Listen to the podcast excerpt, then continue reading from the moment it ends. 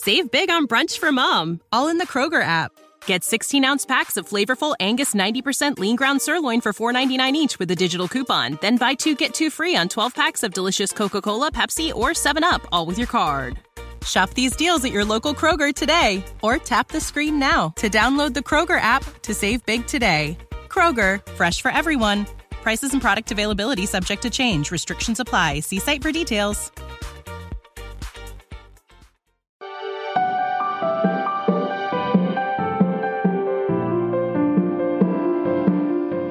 Everybody, welcome to episode 39 of Waking Up to Narcissism. I am your host, Tony Overbay. I'm a licensed marriage and family therapist, host of the Virtual Couch podcast. And let's get to today's topic. Actually, before I do that, a little bit of business. You can still go to tonyoverbay.com slash workshop.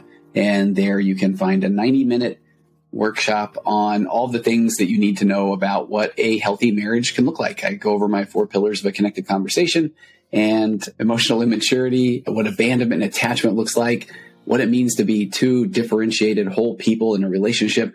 And I'm still going to beat that drum all day long that I just don't believe we have those tools from the factory. But you, you don't know what you don't know. And so you can always improve your marriage. Now I realize that a lot of the people that are here that are listening to waking up to narcissism may be in a challenging marriage. And so sometimes I really do feel like let's at least for one of you, I mean, it would be ideal if it's both, but for one of you, let's just get that information out there of what it looks like to be in a healthy relationship because you may not have ever seen one modeled, which might be the reason why you might not be in the best marriage or relationship right now.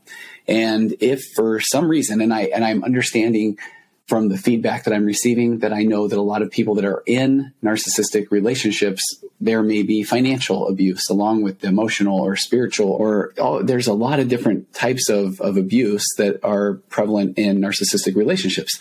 And so if you are experiencing financial abuse, if you don't have access to the finances, if that is something that you have asked for and you've been told that you don't need access to the finances or that the whoever the breadwinner is is the one that makes the money so they'll deal with the money it's their money and you want access to anything that i talk about send me an email to contact at tonyoverbay.com or go to my website and send me a message through the message part of my website. And I have a, an amazing assistant, Naomi, that is helping me out now with the tremendous amount of emails and feedback from Waking Up to Narcissism as well as the virtual couch and we are putting together resources. And if you cannot afford the the workshop, it's nineteen dollars, and if you can't, then I'll give it to you anyway. I just want you to have that information. And if you are looking for access to my women's narcissistic or women's Facebook group, private women's Facebook group for women in relationships with narcissistic fill in the blank. It could be a spouse, it could be a sibling, it could be a parent, it could be a coworker, a boss, an organization, an institution then you can also reach out there as well. And I'm getting more and more emails and we're putting those together for future episodes. We're going to do more question and answer episodes because Naomi is putting together some incredible lists of questions, examples. I please, if you just want to even express yourself in writing and send that to me and I will, I read them and, and I see you. I see you. I hear you. And even if you don't want anything ever talked about on an episode, you can put that in there as well but just I appreciate every bit of feedback that I'm getting. And boy, not trying to sound needy, anxiously attached or any of that sort of thing, but I am so grateful for the people that are able to review the podcast. I, I will see those reviews that come through and they just warm my heart. And here's the part where I'm not trying to uh, be manipulative. And, but I also, every now and again, you get a, a good old narcissist who I think has been sent the podcast and then they're hilarious to read. The unfortunate part is it reminds me of my ultra running days where you could be cruising along at a pretty nice pace and then you hit a nice two or three uh, mile uphill somewhere at mile 30, 40, 50 of a race and you are just crawling up that thing and it completely ruins your time because you might uh, walk a 25 minute mile up an incline and you won't run a series of two minute miles to make up for that time. So it's just fascinating that so many of the positive reviews are just wonderful. And then one person comes in and says, uh, this guy is a buffoon. He doesn't know what he's talking about. I love a recent one and I don't even really like to give energy to this. I really don't. But it just said something like he just reads other people's articles. Yes, I do. Very open about that. And read them, comment on them, share my experiences, stories around them. And that's typically because I, I really like to come from a place of, at best I can, some nice evidence based data. So I just thought that was really funny. The unfortunate part is that comes with uh, also a one star review. So that's like running that 25 minute mile up a hill. So if you feel so inclined, want to leave a review wherever you listen to your podcast, that is fantastic. And also I'm trying to put more of the content on YouTube. I'm recording the video right now. So you can go find the virtual couch YouTube channel and subscribe there. That would be, uh, that would be awesome. So thank you for all that you're doing. One final, I'll make this one really quick because again, the audience here I know can be different than the audience on the virtual couch. But I have been starting to make announcements of my newest venture, which is at the Magnetic Marriage. That's my marriage course the Magnetic Marriage Podcast. We're going to be coaching couples live. They're going to be anonymous and I'm going to, I'm going to coach couples and record that and provide that in podcast format because I, I, find it fascinating. I had a guest on the virtual couch who I love, Dr. Jennifer Finlayson Fife, and she has an amazing podcast where she does a similar thing. And as a therapist, you can learn so much from listening to how someone else coaches or does therapy. And I know a lot of people that are unable to go to therapy. Maybe their spouse does not believe in therapy. Again, maybe they're controlling the finances. Uh, it, it is, it can be so helpful just to listen to what a therapy session sounds like. I'll have more information on that coming up soon. That is going to be a subscription based podcast. But if you happen to be somebody that maybe you and your spouse are dealing with a, a narcissistic mother-in-law or father-in-law, and you're not quite sure how to navigate communicating about that, or do we tell the kids, or a lot of things that we we try to answer those questions here and you're interested in being a couple that might be that I would coach and then maybe offer that up on a podcast. Again it's completely anonymous. Then please send a an email to info at tonyoverbay.com and put in the title podcast guest or interested in being the an anonymous podcast couple something to that effect and we'll sort that out let's get to the topic today i promised on the last episode or maybe two episodes ago that i was going to talk about this concept of the white knight narcissist because this is another fascinating topic. So we're going to get to that. But I wanted to tell a quick story based off of an interaction I had with someone recently. And it was one of the most fascinating conversations that gave an example of confabulation. Now, when I learn a new concept like white knight narcissism, I just dive into it. I love what I do and I just want to know everything about it.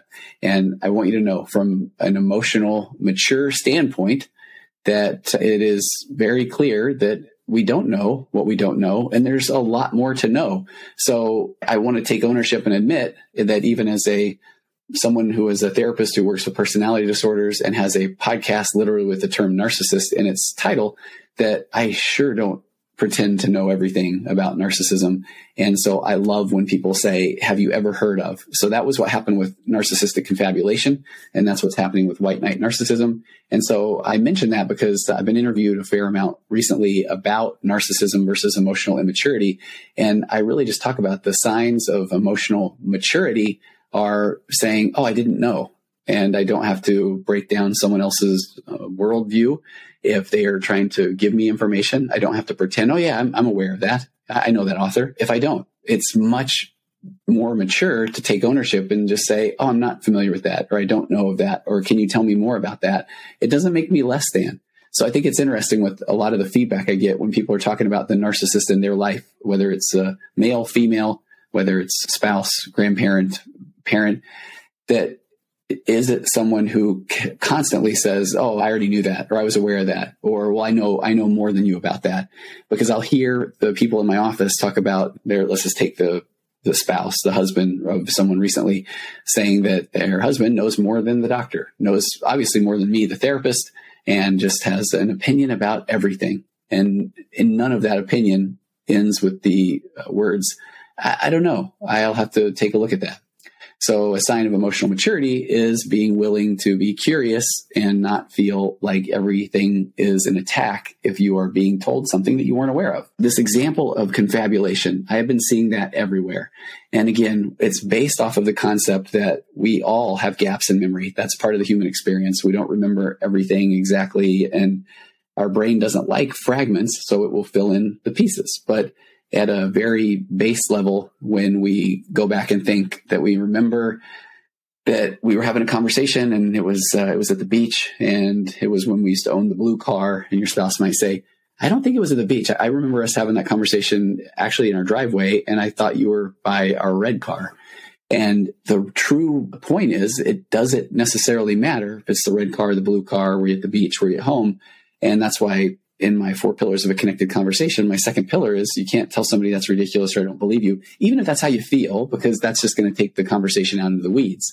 So confabulation is pretty normal because we are going to have these gaps in memory. Now, where narcissistic confabulation comes into play is when the narcissist fills in the gaps with very, very specific details that either paint them as the absolute hero and that you didn't know anything about the situation, or they are the victim. But whatever it is, it paints them in a position that fits whatever their worldview is or however they are, they feel that they need to show up in that situation to get their narcissistic supply. And what's really fascinating about this is when you start to really look at emotional immaturity and narcissism, they will have very, very vivid, specific memories and details of situations that they were absolutely the most amazing person in the room or when everyone was against them. But when you say, Hey, uh, didn't you say yesterday that you were going to take out the garbage? I didn't say that but then they can go back and tell you of a time when your kids were little and and you were a bumbling fool when it came to parenting and you don't even remember but you used to continually ask for their advice and they were the hero and the savior. When is that the parent of the kids that they're talking about that that was absolutely not the case? And that if anything your experience with the narcissist in general or in question was one where they rarely ever helped parent your kid. Let's just say hypothetically in a grandparent role. So narcissistic confabulation is just fascinating. Another way that I saw it show up recently in my office, which was really interesting, was someone was describing that when their their ex, when it comes to co-parenting, when their ex gives them a ton of details, then that's actually when they know that there is something that needs to be looked into because typically they just don't offer a lot of detailed information.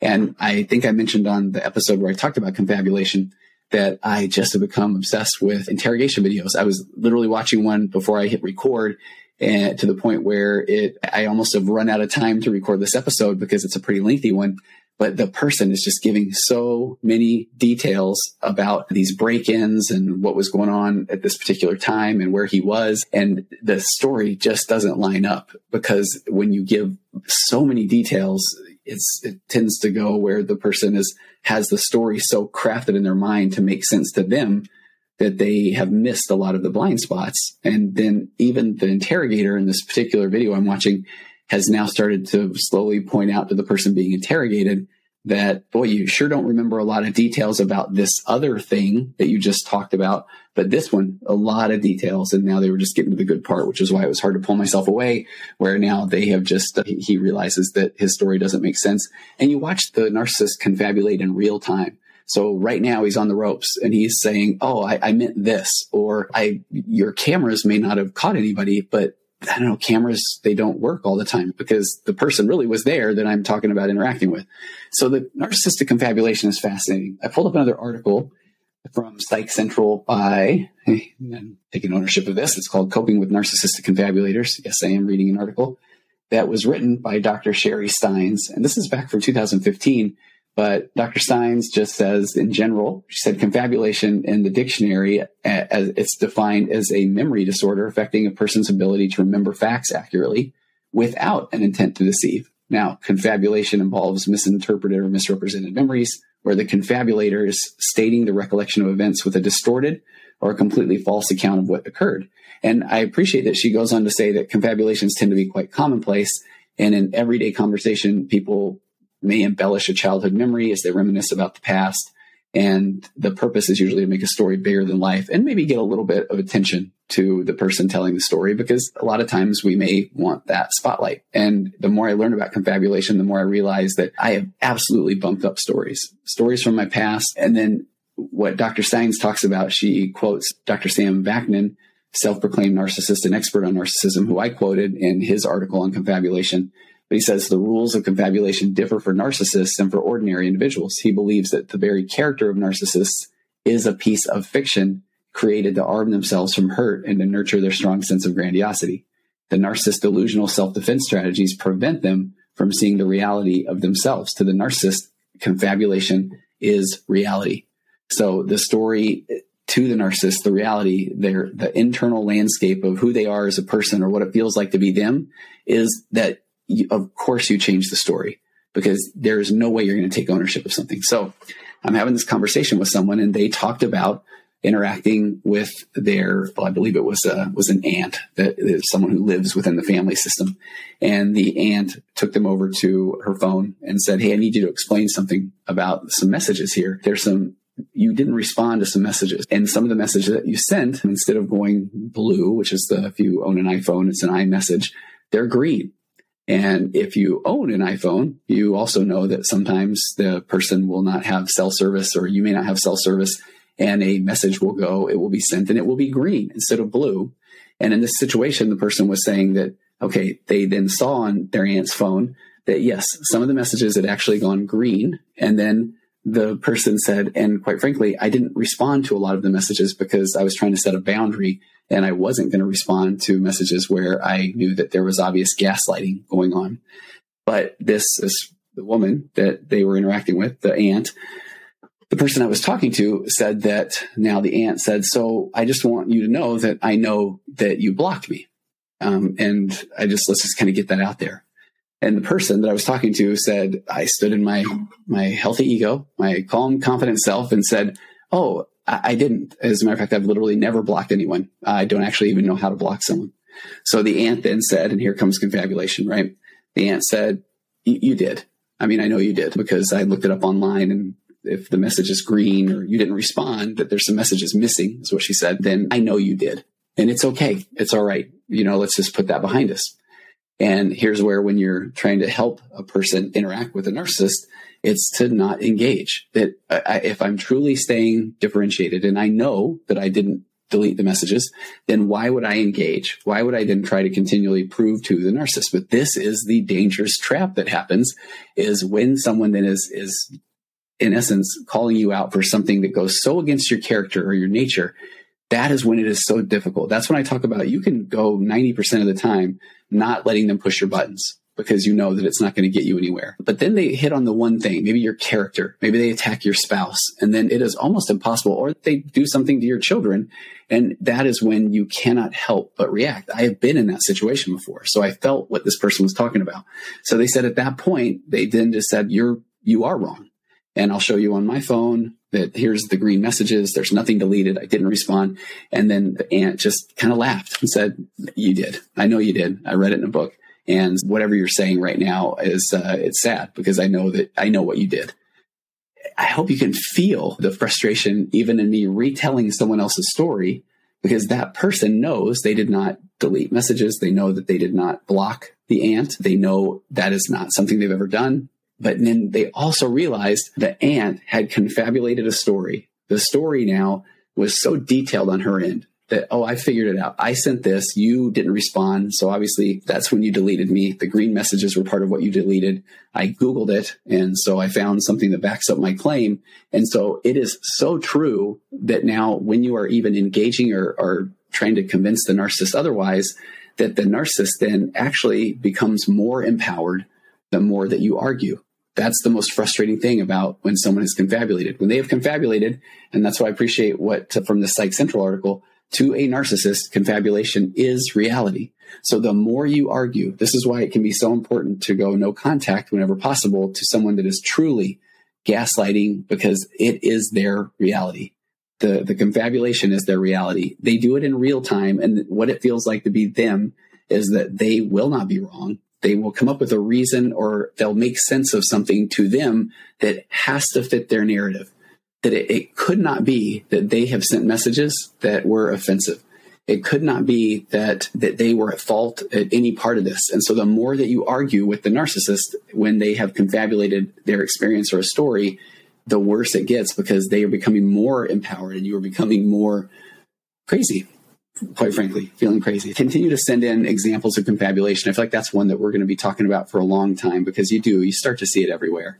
You really do. And it really shows those signs of emotional immaturity. I don't think I told this story. I think I told it on an interview somewhere else, but once I learned a confabulation, there was even an experience recently where I was, my wife and I were going out of town for the weekend, and my wife has been away for a few months attending to my daughter who was in a really serious accident. And she felt very bad about being away from my son, partially through his senior year. My son's been great. He's a senior, he's a boy, and he's, I feel like in that scenario, his job is to start to differentiate and pull away from the family because he's starting to become his own person. So when I would have these conversations with him, I would he would say, "Hey, I understand. I'm so grateful that mom can be there for his sister and no problem." So my wife is back from where she has been for a few months and we were going to go help another daughter move. And so she simply just said, Hey, did you tell our son? Did you tell him that he's, we're going to be gone? And in that moment, I said, yeah, I, I mentioned it to him and he's, he said, no problem. He's actually looking forward to the weekend. Now that's where I realized what confabulation really looks like. Here's the truth in that matter. I confabulated the story. I wanted my wife to feel okay because she felt so bad about being away for so long. And now here we were and we were going to be gone for another weekend. So I also now in hindsight realized that there was a little bit of that confabulation in the story because it made me sound like a really good dad to have this important conversation with him and lay out that we're going to be gone this weekend and how you feeling and you know your mom and I really care about you. And instead the reality was I said, "Hey bud, mom and I are going to be gone this weekend. Are you cool?" And he said, "Yes." There's the story. Now, put it through a little bit of that emotional immaturity or the confabulation on my part and I wanted my wife to feel better about the fact that I, because I know that she's felt guilty about that. So when I said, yeah, we had a good talk and he's, he's good with it. He's excited. In reality, he said, yes, I'm fine. So even that confabulation piece can be so small, but just once you are aware of it, I think it's important to start to check in. And so why would I be afraid and this is why maybe it's not necessarily from a fear standpoint. Maybe the confabulation is coming from actually some of the stuff we'll talk about today about white knight narcissism of wanting to be the hero in the scenario, wanting to make my wife feel comfortable and wanting to feel that I have this amazing connection with my son. Yes, great conversation. He's awesome. We're good. So just being aware of that is a really important piece.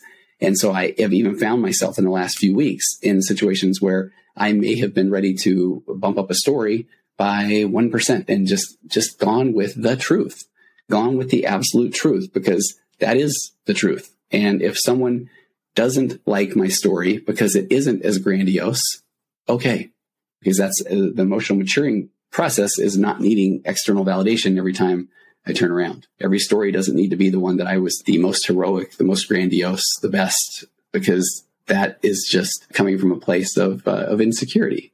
But I need to be okay with my own experience of life and then be able to just show up authentically and not worry that if I don't have a cool enough story, if I wasn't the hero or if I wasn't the victim, that then for some reason people won't care about me. So I just, I was so eager to share that confabulation example. So please send me any of those that you are experiencing as well. So let's, let's get to this concept of white knight narcissist. And I found a lot of different articles about white knight narcissism but I am going to turn back to someone that I have quoted so much now, Elinor Greenberg, PhD, and her column, her section of articles on psychology today is around understanding narcissism. And as a matter of fact, she, I believe, is author of a couple of books on narcissism. So it says Elinor Greenberg, PhD, is a Gestalt therapy trainer who specializes in teaching the diagnosis and treatment of borderline narcissistic and schizoid adaptations. And you can find her at elinorgreenberg.com. And I'll have a link to that in the show notes. And uh, Elinor, if anybody has pointed any of the things that I've talked about, because I've referenced you often, I just gave you a lot of credit in a very large interview that's going to be coming out in about two or three weeks. But I need to reach out and have her on the podcast. So I'm going to read a lot of this article that she wrote called White Knights and Black Knights, Pro Social and Antisocial Narcissistic Personality Disorder. This was from 2018. So she lays out that all people who have narcissistic personality disorders are hyper focused on self esteem issues. They all develop a variety of strategies that are aimed at enhancing or stabilizing their shaky self esteem. And she said that at this point, lately, she said she had been experimenting with looking at her narcissistic clients through a new lens. Are they pro social or are they antisocial? And so she said she's making this distinction, and I really enjoy this. I think I'm going to see if I can work this a little bit into to my experience right now. Three factors. What are their intentions? How do they get their narcissistic supply and what type of impression do they want other people to have about them?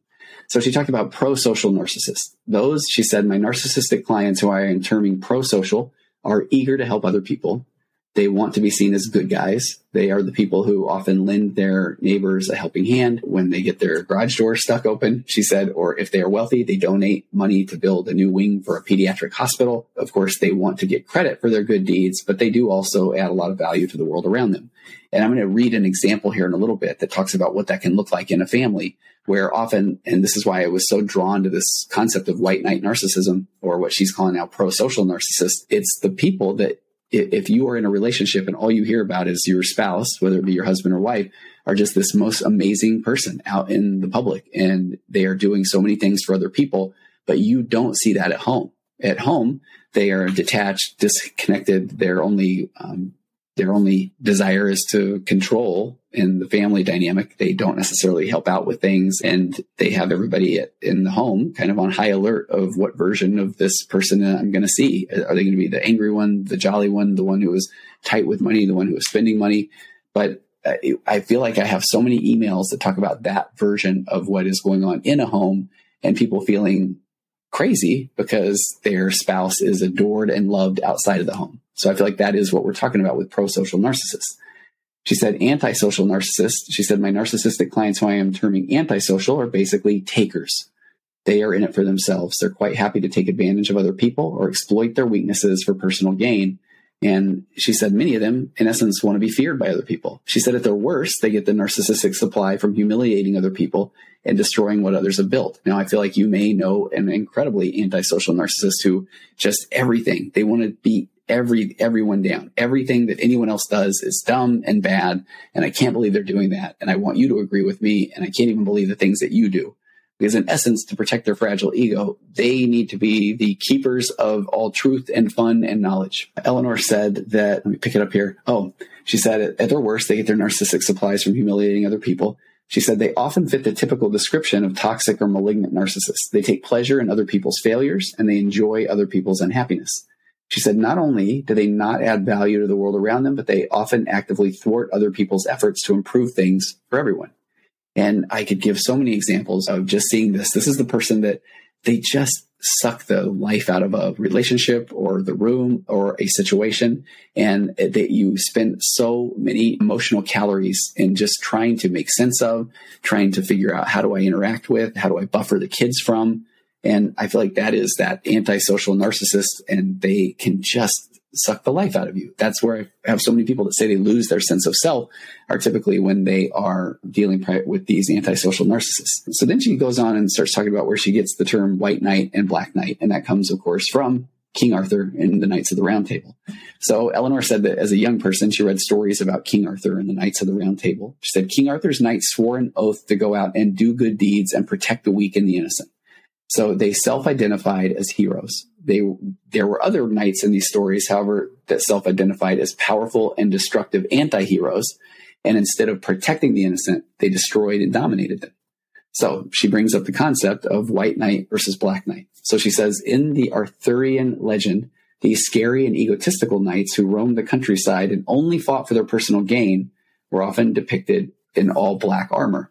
So she said, I've come to think of them as black knights for short. She said the other idealistic knights who fought to save others, she thinks of as white knights. And one could say that both of these groups lived to win and saw themselves as superior beings. So I love the distinguishing, the distinction there of both of them were going to win. Both of them felt superior, but one was there to save the world, to save the good, be loved and adored. And another was there to just dominate and burn down the villages behind them. So she said that the white knights were pro social and sought to be constructive forces, while the black knights were antisocial and destructive forces. So she said, now, leaving aside the question of whether these fictional black knights were sometimes psychopaths rather than narcissists, she said, I would like to talk about how this analogy might apply to her narcissistic clients, and maybe this will apply to the narcissist in your life. She said in the article, she's being very upfront, and I feel like I've made this distinction on many occasions. She said that she is mainly discussing male narcissists, but she knows that there are female versions of these pro-social and antisocial types who go by different names, such as the femme fatale, or the sirens in the Greek legends whose singing drew men to their doom, or the powerful pro-social fairy godmothers in Grimm's fairy tales, which made me just laugh because I've never quite looked at the fairy godmother as a narcissist, but if you really do look at this wanting to be adored, loved, grandiose sense of self and there to just save the world. But I would imagine that that she really does. I mean, in Cinderella, she's got a whole song about herself, right? We got a little bibbity bobbity boo, or however that thing goes. She said, but she's leaving those for a different article. Now, the White Knight narcissist. Many of her narcissist clients are pro social. Their greatest desire is to do some lasting good in the world for which they will be remembered. In fact, they often describe themselves as do gooders. She said they take jobs at nonprofits, they do volunteer work for charitable causes, they do favors for their neighbors, and they have a social conscience. They are white knights in that their basic desire is to help others. They almost never express the desire to hurt anyone else. Now, despite their overall pro social orientation, they typically enter therapy with the same difficulties that all narcissists have. And here's where, man, I want to step into my now healthy ego and talk about my own emotional immaturity and say that I know that I have felt or have had these tendencies. And I, I would encourage anyone to read the book No More Mr. Nice Guy by, by Glover. And I, I hesitated for a while in reading it. And even the beginning of it to me was a little bit bumpy, but then it just talks about this nice guy syndrome. And I feel like that is a bit of this pro social white knight narcissist where I will save the world. I am a nice guy and I will do all these things for others. And then what Glover lays out so well is though that is a version of a person who is doing good to others so that they will then meet that person's needs so that you will be adored, so that your wife will love you and want to be more intimate with you. So your kids will say, man, dad, you're the best. Tell me more about your high school stories. And what Glover talks about is he calls those covert contracts that we are almost testing our spouse, testing our kids, testing people around us that I will do these things in expectation for you to love and adore me. And I know, I know I have had that nice guy syndrome before. And in reality, the nice guy syndrome, then it, becomes quite unattractive because now when those needs aren't met, then the white knight narcissist or the nice guy person, the nice guy syndrome has a tendency to almost withdraw and pout then at times to then until they get those needs met Then, and that is almost how they just gained their supply. And now everything's good again. Now they show up again and they repeat that same cycle over and over. And so the people closest to them are the ones that they find typically don't meet their needs or don't even give them that narcissistic supply.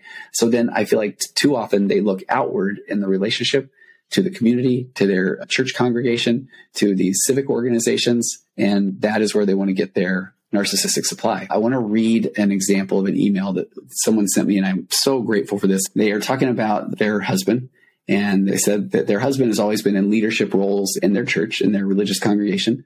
They've served in, in multiple positions of authority with the men in the congregation, the youth in the congregation, even the person that presided over the congregation for a number of years. And now that he's even taken a more active role in the group in their area. So several congregations together. She said he is charismatic. He is well known. He is seen as very accomplished. He's a wonderful speaker. He talks about the large, I love this, larger than life tales from his youth that make him look like he was, you fill in the blank, adventurer, hero, someone who has escaped death on numerous occasions, someone who has saved lives. And that's where I want to say uh, confabulation, anyone.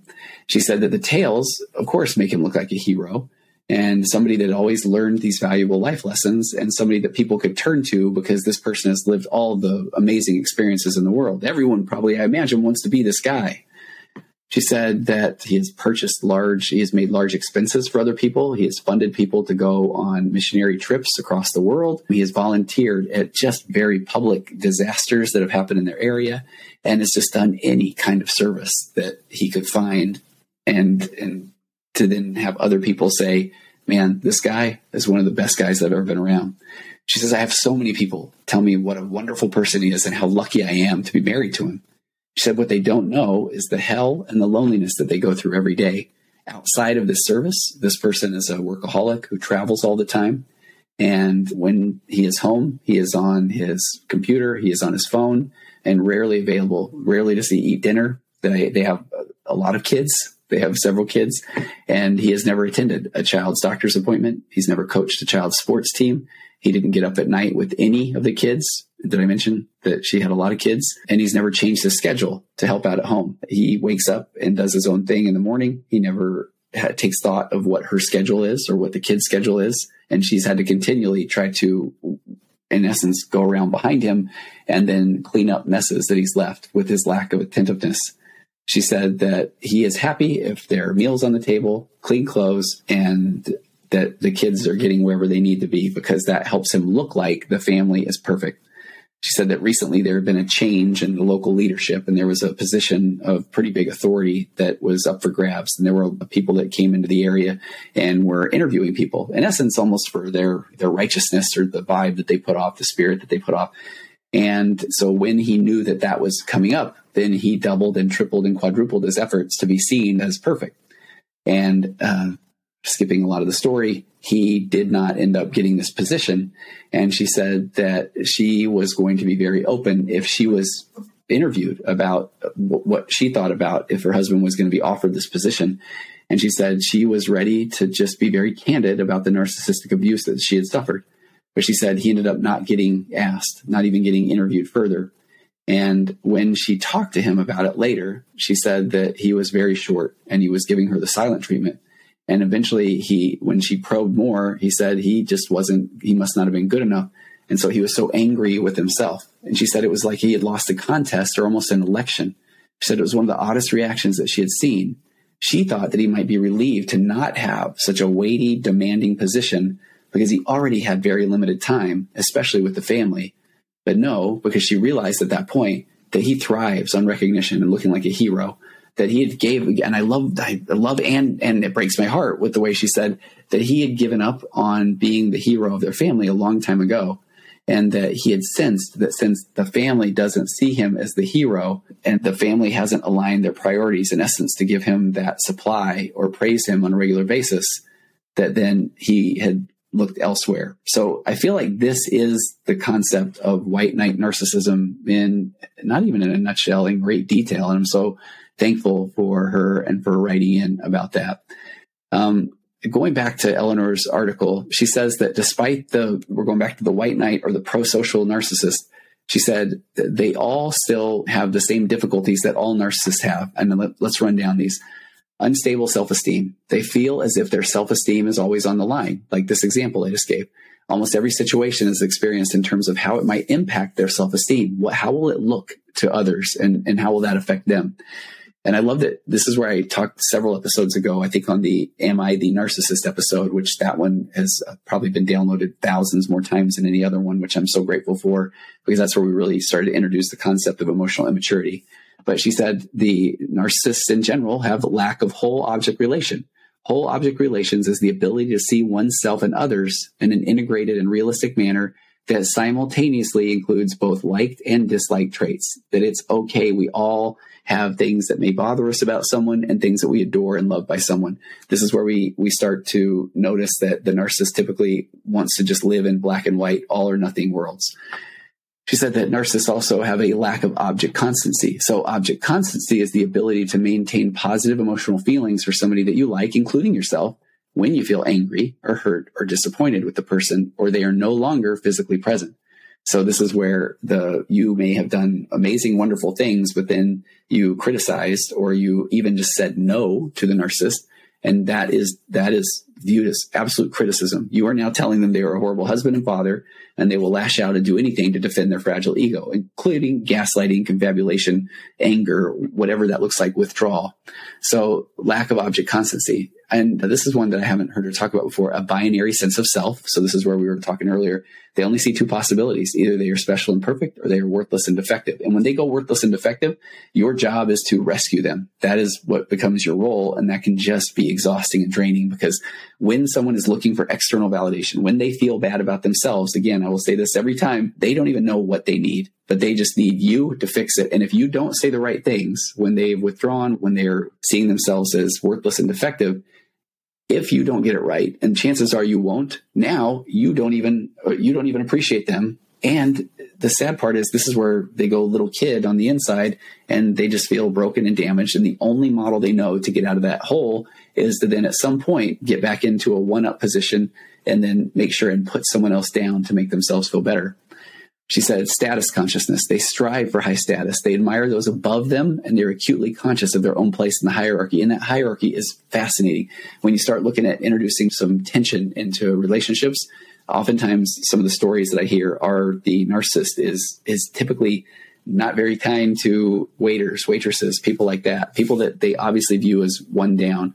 If it is somebody that they view as higher status, then they are going to be so nice to that person. And if it's somebody that they feel like is on equal footing, then that is somebody that they must compete against, that they must then establish this hierarchy or taking a one up position. She talks about devaluation and blaming. She says narcissists hold the mistaken belief that when something goes wrong, and listen to this one, so good, someone needs to be blamed. She said, unfortunately, they equate being at fault to being worthless and defective. So this makes them try to find ways to rationalize shifting the blame to somebody else. When they're unable to do so, they may blame themselves and then they will spiral down into shame based, self hating depression. So imagine a world where things just happen. Um, and this is where I say in my, my four pillars of a connected conversation that pillar one is nobody's waking up in the morning and trying to hurt somebody else or just do something destructive.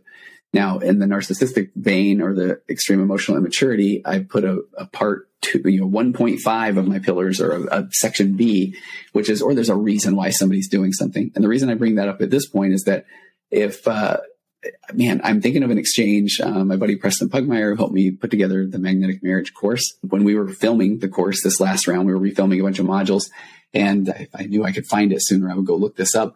But we recorded for hours one day and he responded back and he said, I can't even believe this happened. I'm so sorry. I know you're going to be frustrated, but we lost the whole file. He had been moving some files around and had, a, I think his computer hard drive was full. And in, in the process, lost the file. So hours that we had recorded was gone. And I was so, I, I just felt so happy, proud of myself because I just, I really didn't feel like, are you kidding me? Or because it, there's no need to put a blame. What does the blame game do? Does it make me feel better that I can now say, how dare you do that? Because what am I pretending not to know? That I haven't done silly things? I have. I double booked a podcast and a couple of clients yesterday, and I just had to respond and reach out to the podcast guests and just say, my bad. I, yeah, I blew that one. It's just, it's so empowering to just say it doesn't, there doesn't have to be some dramatic, oh my gosh, it happened. It happened. So in that interaction that I had with Preston, I sent him back a text that just said, Hey, seriously, that happened. Okay. I know that it wasn't like he stopped to hit stop on the recording button, gave it a couple hours and said, Oh, I know what I'm going to do. I'm deleting this bad boy and let's see what Tony does. And, and truthfully, even if that had been the case, which I know it wasn't, then I would know oh, there's a reason why. He, there's something that had gone on in his childhood, or that sort of thing. So devaluation and blaming, not necessary. And then Elinor says also, we're always talking about the concepts of low emotional empathy. One might think that because of their overall pro-social personal goals, that they would have more emotional empathy than other narcissists, but unfortunately it's not the case. They do have intellectual empathy, the ability to think about how other people may react, and they may use this instead. But that was a really interesting concept of intellectual empathy because that is going to be based more in logic of, well, this would make sense to me. But then if you really break that down, it would make sense to me, the narcissist of how someone should feel. So then if they don't, then they are wrong and I will be sure to let them know. She gives one example. Let me let me go through this one quickly. We'll give a little bit on the Black Knight narcissist, and we'll uh, we'll wrap things up. So she gives an example: Sylvia and Hal, the do-gooder White Knight narcissist. She said, from the outside, Hal looked like a perfect husband. Everybody was always telling Sylvia how lucky she was to be married to such a nice man. The truth was more complicated. Hal, the White Knight narcissist, was on his best behavior outside of the home. He had a smile for everyone, was always ready to help a stranger with directions or his neighbor with the home project. He appeared calm, helpful, and kind. Hal even worked a do-gooder job where his main task was to conv- convince rich donors to donate money to a program that helped poor children get extra tutoring with their homework and prepare them for college. Sounds amazing. She said, unfortunately, though, when Hal was not on public display, he took off his do-gooder mask and could be avoidant and mean. He had stopped trying to impress Sylvia with his goodness a long time ago. Just like the email that I read earlier. Sylvia frequently complained about, oh, now he took her for granted and basically did whatever he wanted at home without worrying about how Sylvia would be affected by his actions. So it really just became the Hal show at home. Sylvia frequently complained about how hard it was to get any love and attention from Hal unless they were on public display. She said that sometimes she felt like a prop in a photo shoot of his his perfect marriage that he could post on social media sites. She was hurt that he spent all of his available energy on causes while neglecting her needs. So there we go, pro social white knight narcissist. Now, the Black Knight narcissist. She said when she first started her practice, she wasn't yet trained in the treatment of personality disorders. Boy, I can resonate or I, that, that makes sense. I, I don't feel like any therapist going in knows that's what we're going to be running into. We find our way into that population and then it, it does almost become empowering because it is so predictable. It, it truly is. So she said that she wasn't trained yet. She said she was a bit naive and assumed that everybody who came for therapy wanted help and had a desire to solve their problems. I soon found that there was a subgroup of narcissistic clients who wanted to focus on my flaws, not their own. So, left to their own devices, they would spend their session complaining about me and the people in their life. They usually had a sadistic streak and seemed to enjoy finding new ways to catch me off guard and devalue uh, as worthless my sincere attempts to help them. What they did in therapy mirrored what they did to everybody else in their life.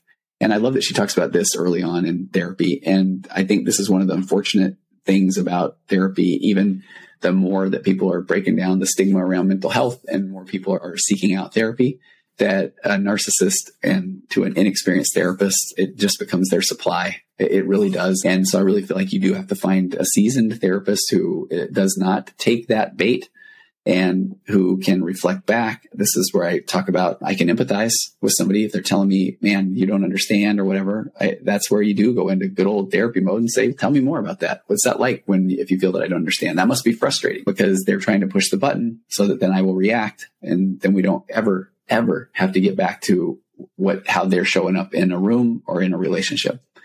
So she said that today people who have made that particular narcissistic adaptation are usually termed as toxic or malignant narcissists. And she said these are the narcissists that she is now describing as antisocial. She goes on to give a pretty lengthy example, and I'll skip that for the sake of time. But if you are familiar with the movie Pretty Woman, then she gives that as the example of the Richard Gere character that he, she said, Edward, he delighted in taking over other men's companies and disassembling them.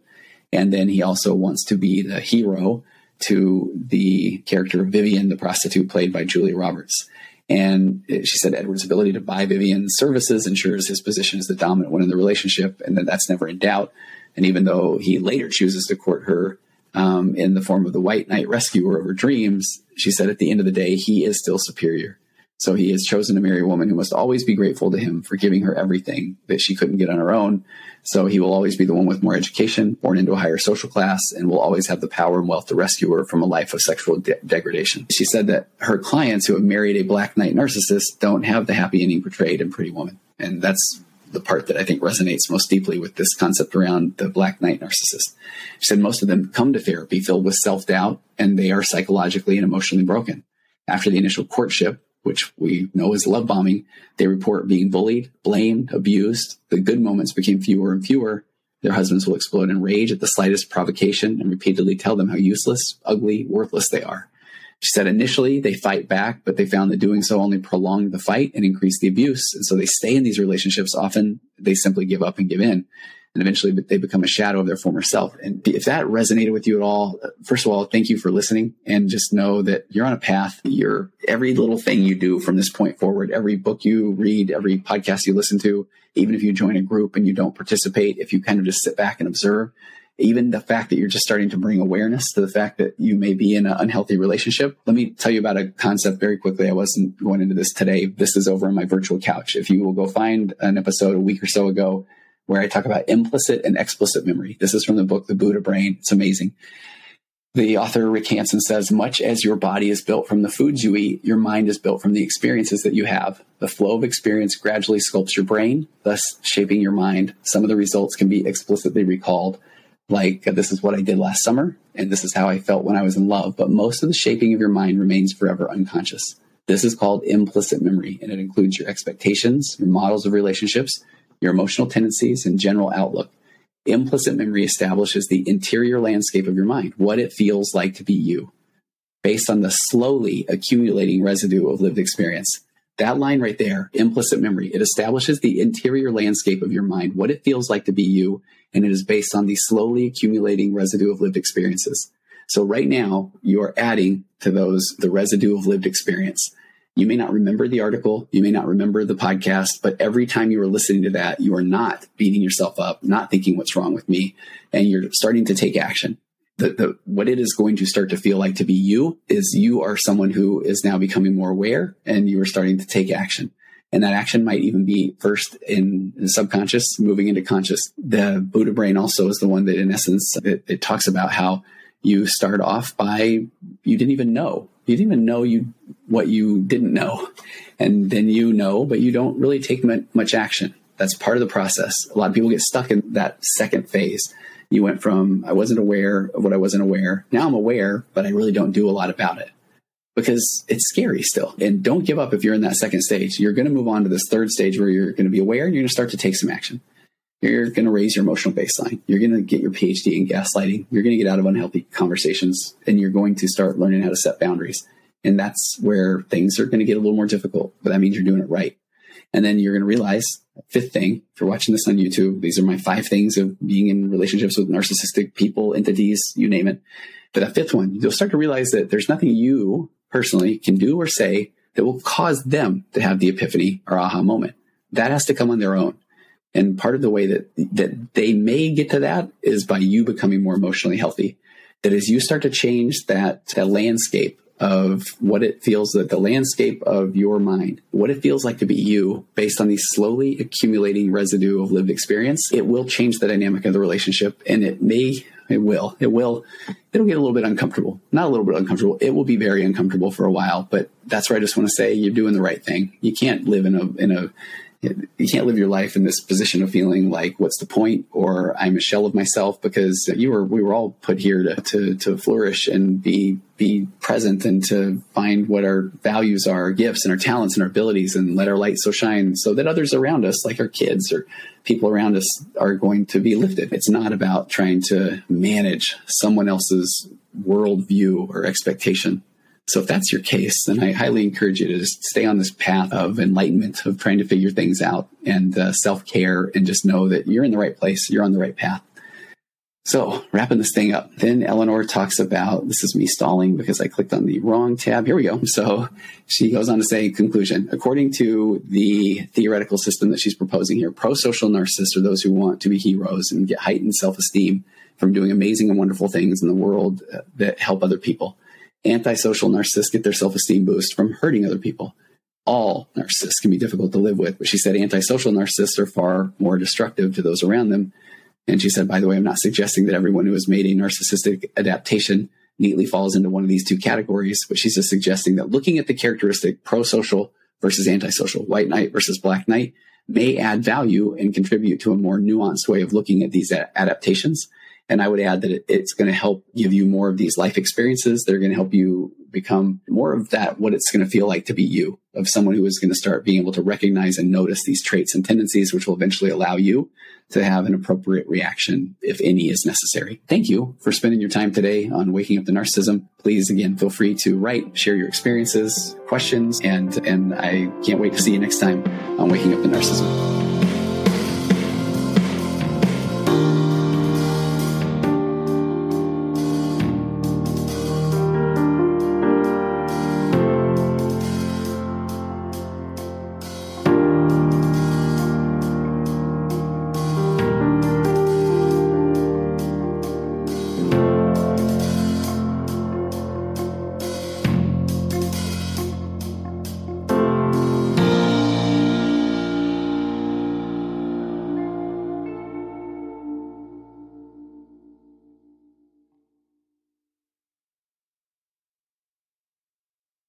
Of being upsold at gyms? My guy, you're currently a base member. For $90 more, I can upgrade you to our Shred membership. For 130 more, you'll be a Swole member. And for just $300 more, you'll reach Sweat Platinum. At Planet Fitness, you'll get energy without the upsell. Never pushy, always free fitness training and equipment for every workout. It's fitness that fits your budget. Join Planet Fitness for just $1 down and $10 a month. Cancel anytime. Deal ends Friday, May 10th. See Home Club for details.